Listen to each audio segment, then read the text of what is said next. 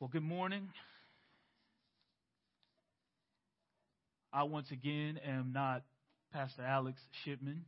Uh, my name is Amos Williams. I am the uh, pastoral intern here. I serve as the um, outreach and small group coordinator for uh, the Village Church, and it is my honor and my privilege to be able to stand before you all again today and to proclaim God's word. The text that we read earlier from James chapter 4 is our text for today. So if you have your Bibles, please go ahead and open up to James chapter 4. And we're going to be looking at verses 11 and 12. Now, if you have been keeping up with uh, my preaching series through the book of James. This has been rolling on for a couple of years now. And also, if you've been keeping up with uh, my preaching um, through this series over the past couple of weeks, you're also acquainted with the fact that I have been meaning to preach this exact text for a while preparing this sermon has, has been difficult for me. I was, I was supposed to preach this text twice already, but for, for some reason I never felt comfortable with it. And I've been, I've been told by many wise pastors and preachers that if a sermon does not move you first, if it does not convict you first, if it does not call you to faith and repentance under the truth of the gospel first, then you should not preach that sermon. Because you cannot deliver a gospel truth that is not true to you. If you don't believe it, then the people to whom you preach will not believe it either. So I had to sit under the weight of these words for a while. They had to become real to me. I had to feel them. I had to repent for the things in my own heart. So I will say to you today, my brothers and sisters, if you listen to the words of this sermon today and you think about someone else's sin and not your own, you need to repent. You need to repent and ask the Spirit to reveal the sin in your own heart, just like I had to, just like I continue to have to. You need to ask the Spirit to continue to conform you to the image of Christ in this particular area that our text addresses today. My brothers and sisters, I'm, I'm not going to make any friends with this sermon today. I don't, I don't mean to. Some people may say that with this, with this word that I'm going to preach today, they, they may say that I've gone too far and some may say that I didn't quite go far enough, but I've done my soul searching, and now I'm comfortable with whatever the outcome may be. Words. Words have power. Although they may be intangible and invisible, words have immense and immeasurable power. It is through words and with words that God created the cosmos ex nihilo. It is with words that God cursed that evil serpent after the fall. It is with words that God cut an everlasting covenant with his beloved people. A few examples of some famous words that have impacted generations of men and women. I have a dream that one day this nation will rise up and live out the true meaning of its creed.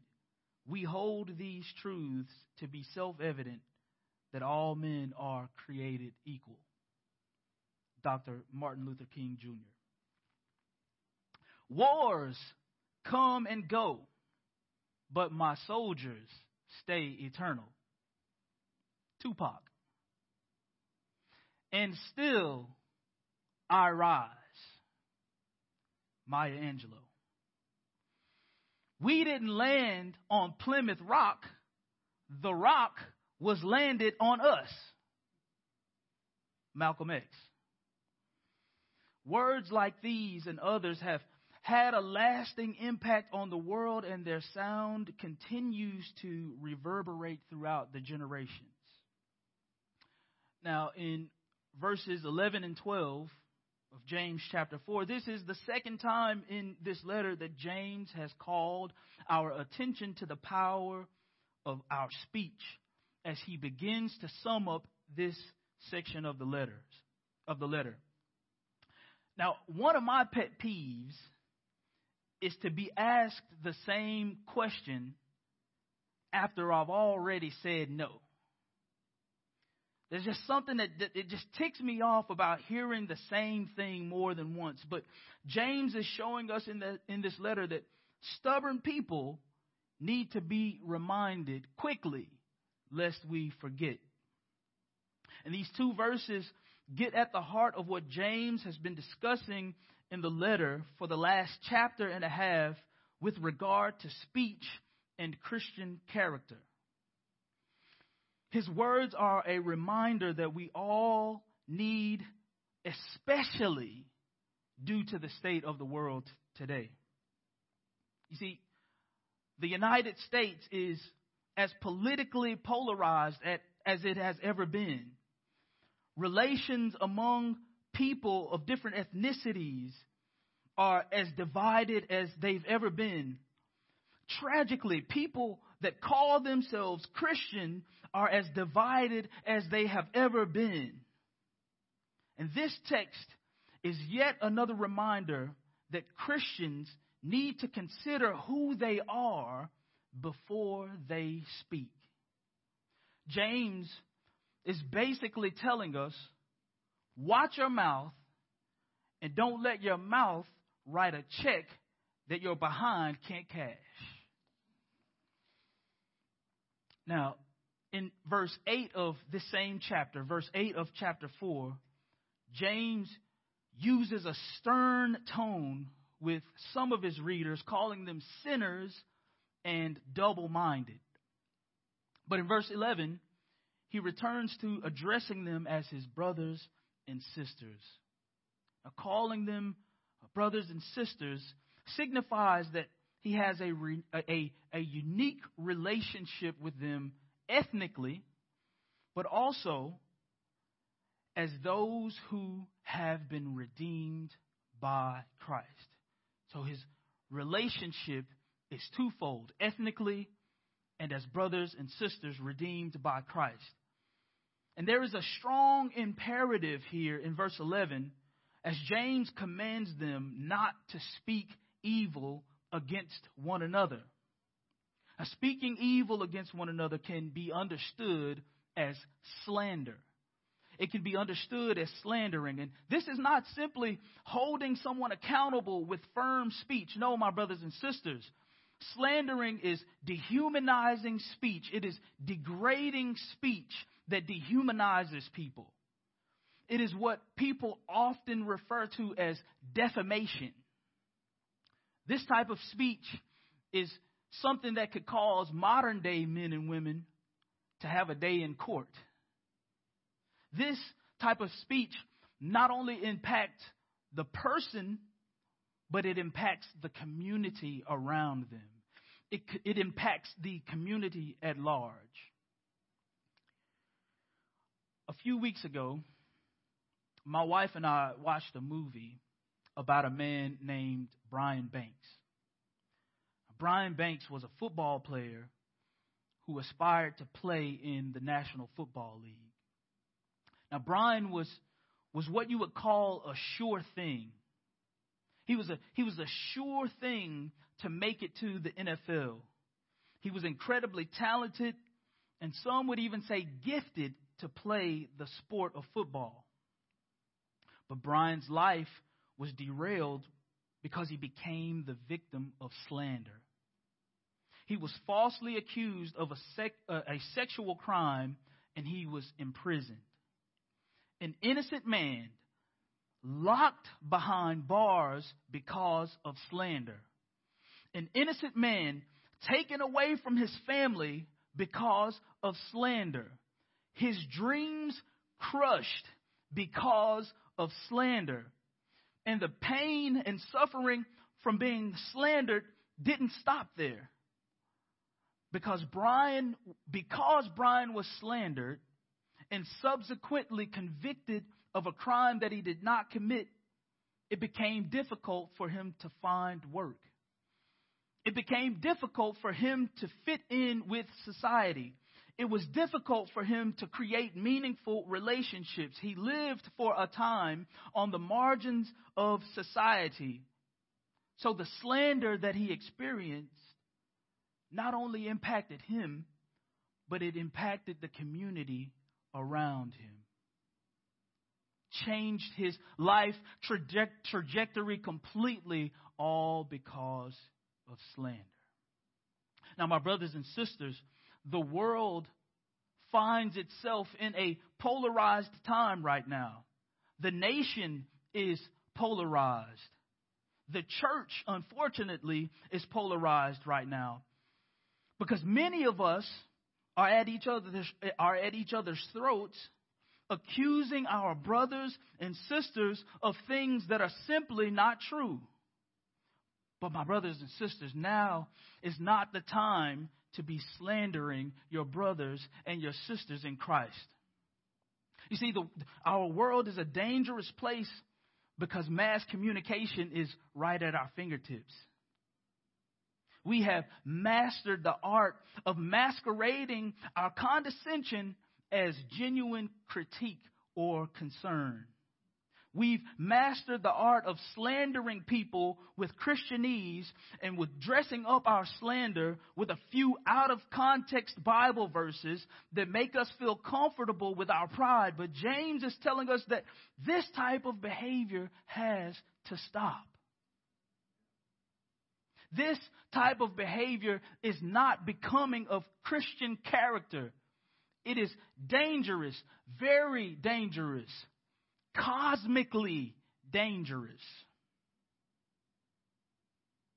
In verse 11, we continue to see that the reason that slandering a brother is so dangerous, cosmically dangerous, is because when we slander our brother or sister, we slander and judge the law of God. When we slander, when we say false things, things that are simply not true about our brother or sister, we slander and judge the law of God.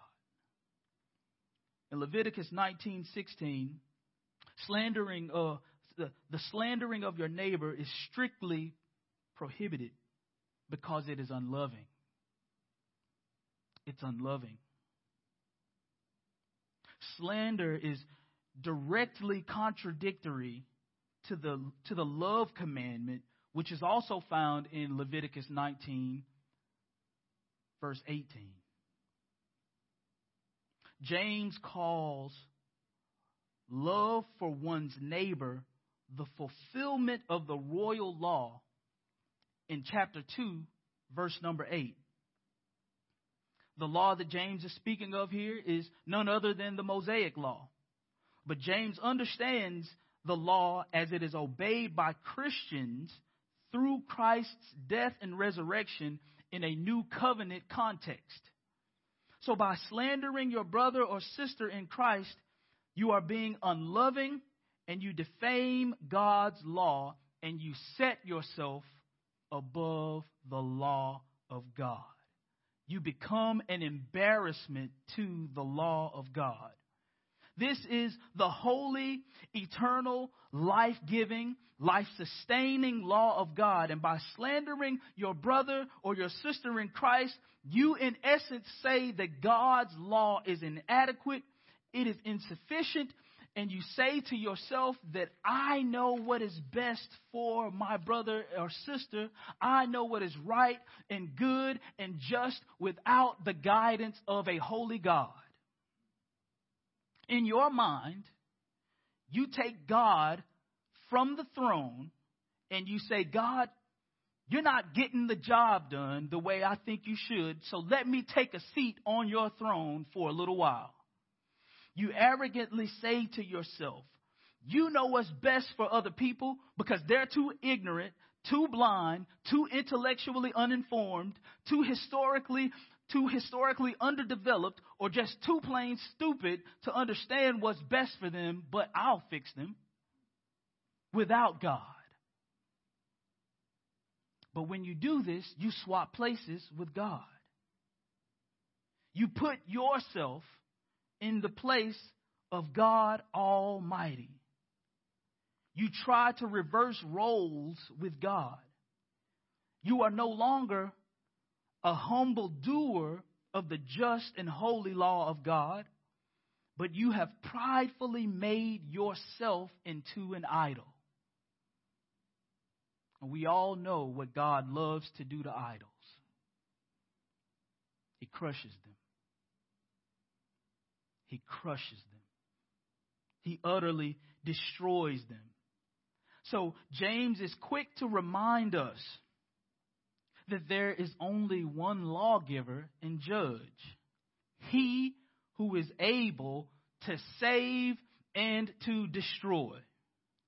Now, this language of, of saving and destroying reminds us of the words of Jesus in Matthew 10, verse number 28. Jesus says, And do not fear those who kill the body, but cannot kill the soul. Rather, fear him who can destroy both soul and body in hell. My brothers and sisters, God is not Congress. God is not par- Parliament. He does not sit on the Supreme Court of the United States. And in the black church, they would say God is the one who rules and super rules the universe. He is the King of kings. He is the Lord of lords. He is God Almighty. He is Alpha and Omega. He is the only, the one and only lawgiver and judge who is able to save and destroy. The Psalms say that our God sits in the heavens and he laughs at the schemes of his enemies. The Psalm, in, in the book of Daniel, we see how King Nebuchadnezzar was taken from his, from his boasting and he was humbled. He was turned into a beast of a man. This is what God does to those who would impose on his glory. My brothers and sisters, our God does not share his glory. Our God made the Egyptian pharaohs bend the knee. He questioned Job and asked Job, where were you when I laid the foundations of the earth? And my brothers and sisters, here in verse 12, James makes it perfectly, perfectly clear. After he makes it perfectly clear that there is only one lawgiver and judge, there is only one question left. There is only one reality left after we recognize that there is only one lawgiver and judge. There's only one question to ask. And James asks, Who are you to judge your neighbor? In other words, James asks, Who in the world do you think you are? So, my brothers and sisters, the next time that you feel so led to judge your neighbor, ask yourself this question or say to yourself, have a conversation with yourself, and ask yourself, who do you think you are? Because this person is made in the image of God. This person is beautifully and fearfully and wonderfully made. This person is my brother or sister in Christ, bought by the precious redeeming blood of Jesus. How dare I approach God's beloved and precious child with such disrespect and dishonor? Who in the world do I think I am?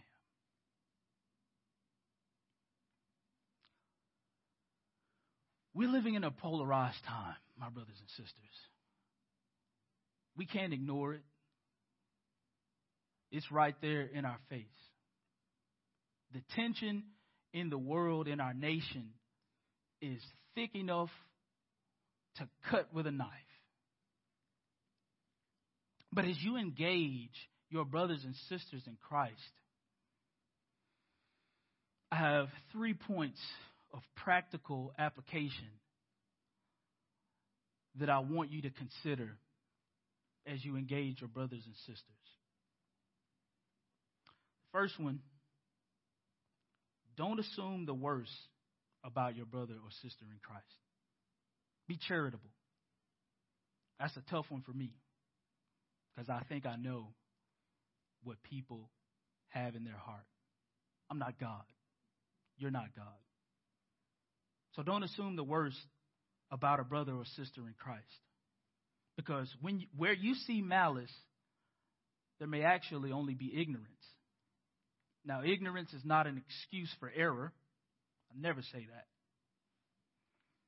But if it's ignorance rather than malice, there may be an opportunity for education.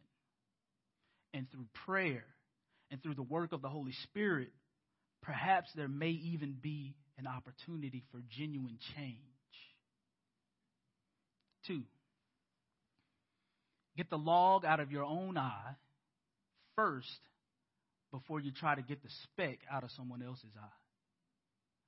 My dad used to say, when you point a finger at someone, you've got three pointed right back at you. So before you get filled with your false sense of righteous indignation that is actually no righteous indignation at all, but pride, check your own heart. Third, perhaps you should ask yourself a series of questions, especially on social media. Perhaps you should ask yourself a series of questions before you say something that may harm your relationship with your neighbor, your brother or sister in Christ, one who is in close proximity with you. Does this need to be said? Does this need to be said by me? Does this need to be said by me right now? Does this need to be said by me through this particular medium? Does this glorify God? My brothers and sisters, my encouragement to you today consider who you are. Are you the lawgiver? Are you the judge? Consider who your brother or sister in Christ is. Are they made in the image of God too?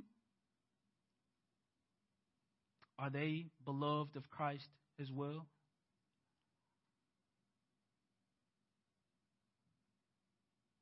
There is one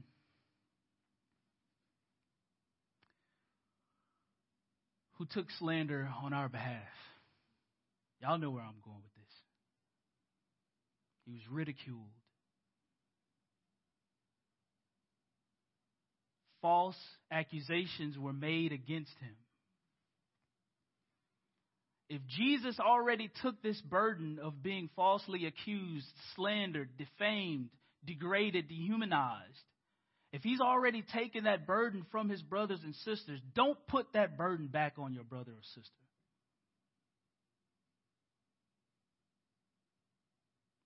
Jesus has already borne that burden. But he did command us to love. So if what is getting ready to proceed from your mouth, from your lips, could be considered unloving, not saying don't hold people accountable. It's a whole other conversation because we need accountability these days. My God, we need some accountability for sure. But if what you're getting ready to say, if the words that will proceed from your mouth do not glorify God and they are unloving, take a rain check.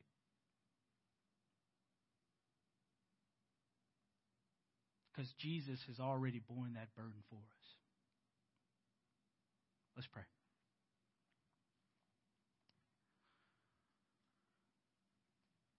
Father in heaven, we thank you for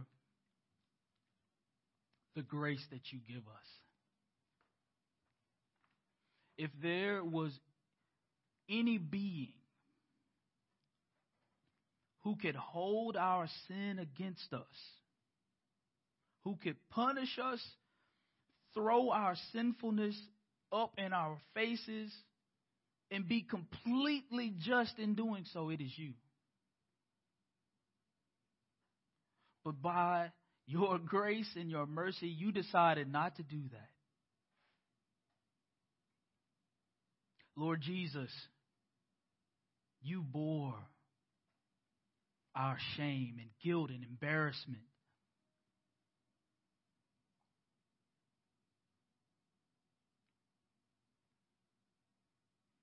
This is the story about a hero dying for a villain.